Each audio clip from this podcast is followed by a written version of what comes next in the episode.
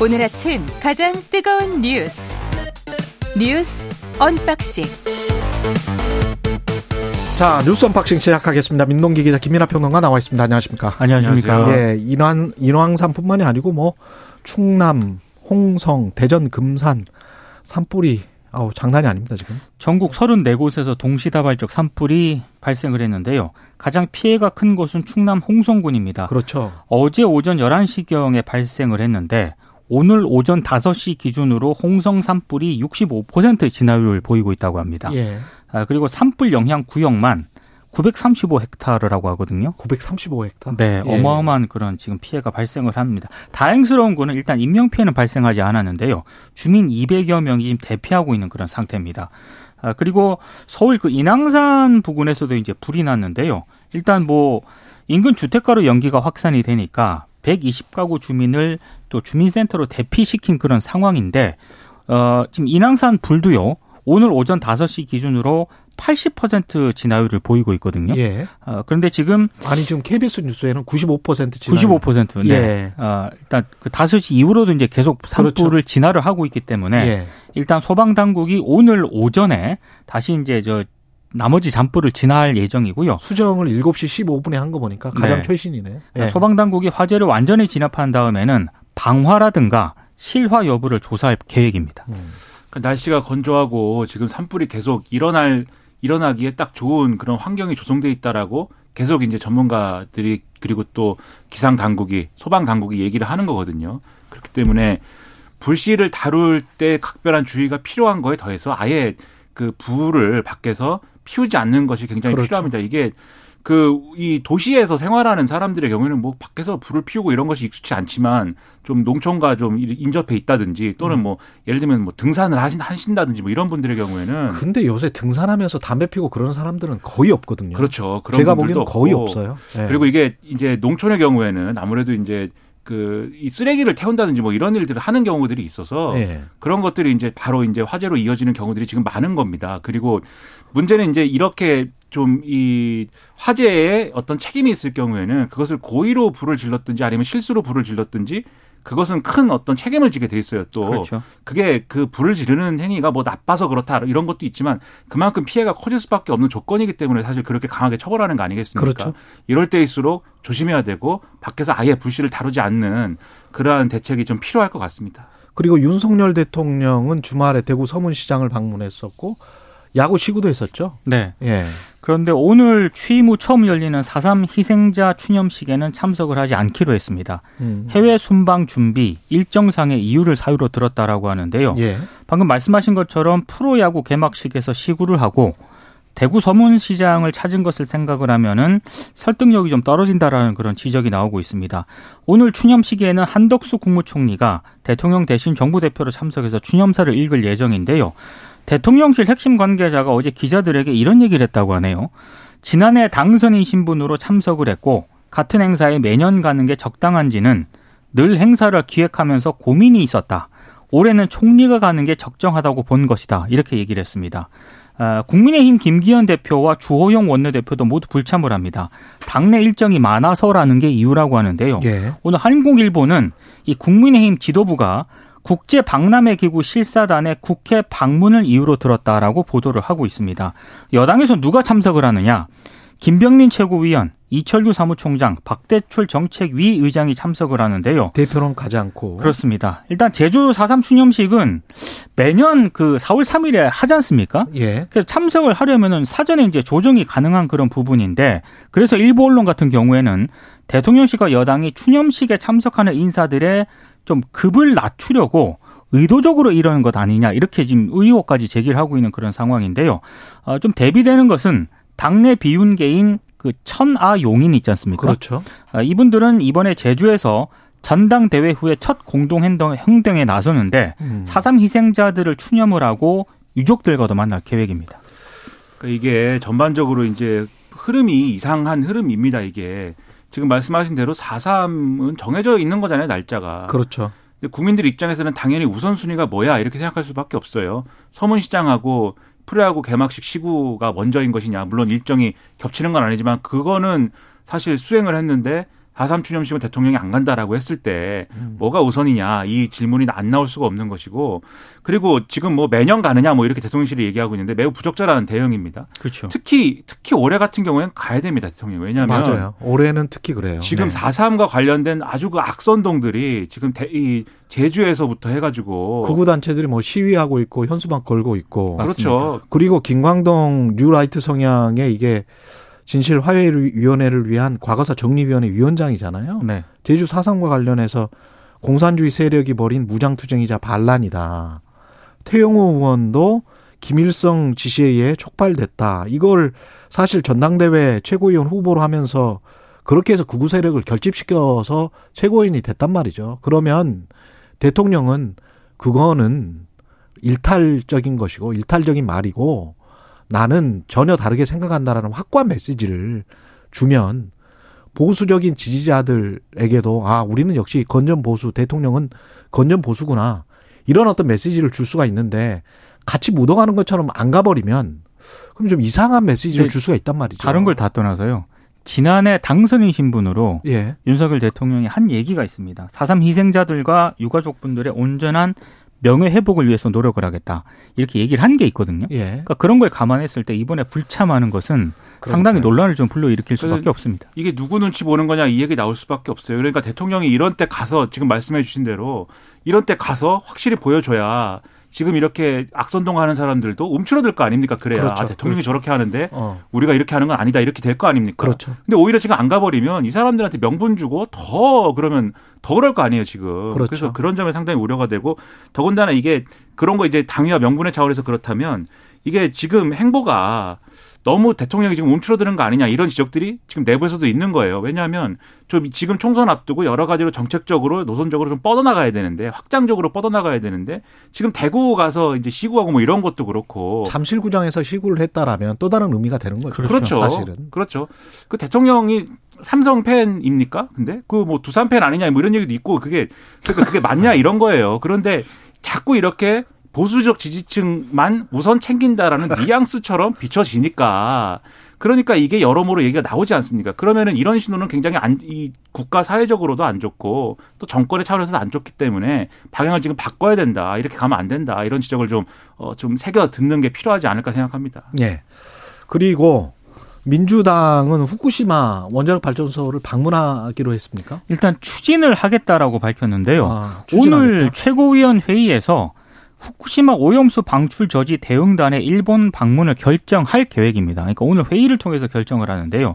일단 예정은 6일에서 8일 후쿠시마를 방문을 해서 오염수 방출에 반대하는 어민들 있지 않습니까? 현지 어민들, 예. 일본인들. 일본인 시민사회단체와 만나는 일정을 추진을 한다는 거고요.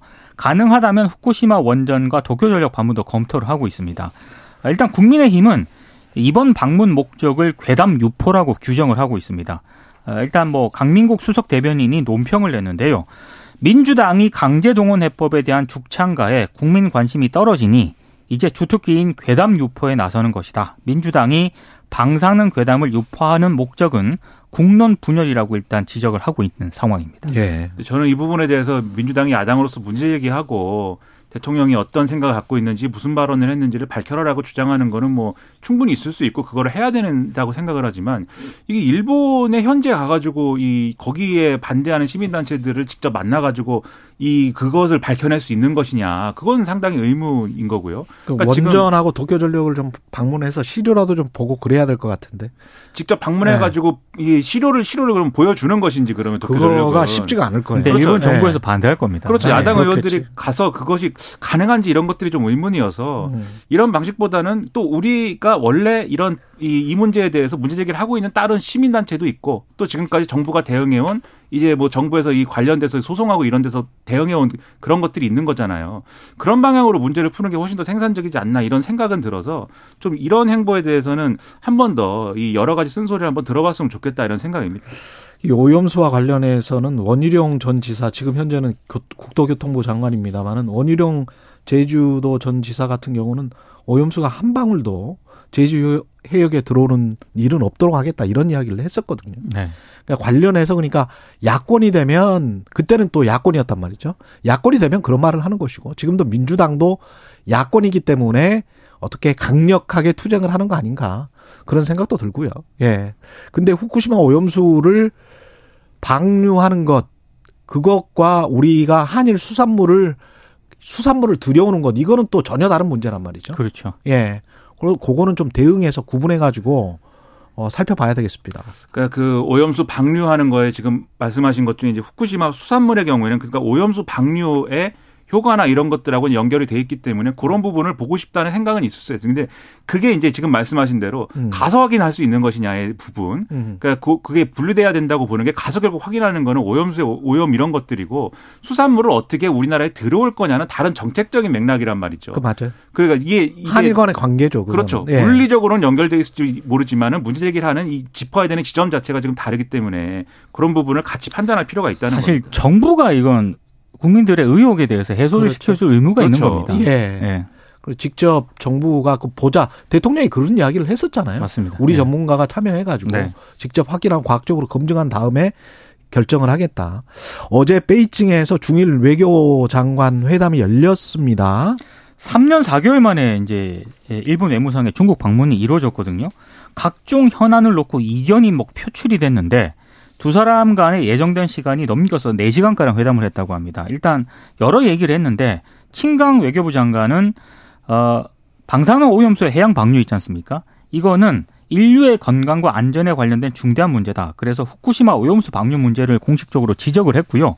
여기에 대해서 아야시 외무상은 오염수 방류 계획의 안전성을 설명을 하고 중국 측의 반발이 과학적 근거에 기반하지 않은 것이다. 이렇게 항의한 것으로 일단 알려졌고 그리고 지금 친강 외교부장 같은 경우에는 일본이 미국의 대중 반도체 규제에 동참하기로 하는 그런 부분에 대해서도 견제구를 던졌습니다. 그리고 대만 문제에 대해서 일본 측이 대만 문제에 간섭하거나 어떤 형태로든 중국의 주권을 손상시켜서는 안 된다. 또 이렇게 지적을 했는데 일단 하야시 외무상이 회담 후에 기자들을 만났는데 또 이제 뭐 대만 해협의 평화라든가 안전의 중요성을 강조를 했고요. 센카쿠 열도를 포함해서 동중국해 정세에 대해서도 심각한 우려를 전달했다라고 밝혔는데 양측이 현안을 놓고 이제 사사건건 부딪혔기 때문에 실질적인 관계 개선이 얼마나 될지에 대해서는 좀 미지수이긴 합니다만 지금 중국 외교부는 두 사람이 한중일 협력하고요. 한반도 정세라든가 유엔 안전보장 이사회 개혁과 같은 문제에 대해서도 의견을 교환했다라고 밝혔는데 예. 구체적인 대화 내용은 공개를 하지 않았습니다. 그러니까 또 한번 큰 힘겨루기를 할 그런 판인 거죠. 일본이 또 껴가지고 맞습니다. 지난번에 과거에 이제 이 다오이다오 센카쿠 열도 그 논란 때도 그때 힘을 서로 강하게 부딪혀가지고 뭐 히토류 수출 보- 이거 보복하고 뭐 이런 일들이 연이어 일어나가지고 네. 여러모로 경제적인 파장이 크지 않았습니까? 근데 이번 국면에는 그때보다도 전선이 훨씬 넓고 우리 입장에서는 전선이 넓기 때문에 또 중간에 껴있는 새우등 터지는 일들이 더 그렇죠. 있을 수 있는 상황이거든요. 아, 우리가 새우는 아니에요. 아주 큰 새우, 네. 예, 아니야. 상당히 상당히 큰 참치로 하죠, 참치. 그, 그쪽들이 고래라면 우리는 상어 정도는 됩니다. 네. 상어 정도. 예, 사이즈가 네. 그 정도는 됩니다. 상어 이빨 하나 부러질 수 있는 너무 너무 이렇게 낮출 필요는 없을 것 근데 이제 같습니다. 예. 속담이니까 네, 예, 예. 속담인가요? 네, 뭐 예. 그런 거니까. 고래 싸움의 상어는 네, 상어는 어떠, 어떻게 하는지.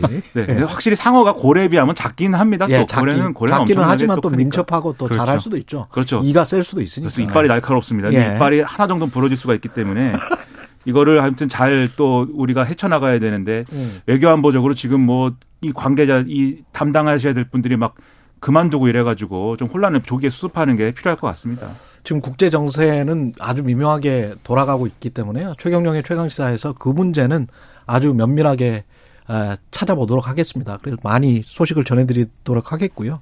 정강훈 어, 씨하고 홍준표 시장하고 설전이 이게 무슨 내용이죠? 그러니까 정광훈 씨가요. 예. 지난달 29일에 한 유튜브 채널에 출연을 해서 홍준표 대구시장을 향해서 굉장히 좀 거친 표현을 썼습니다. 이 방송에서는 부적절하기 때문에 언급은 하지 않겠습니다만 왜?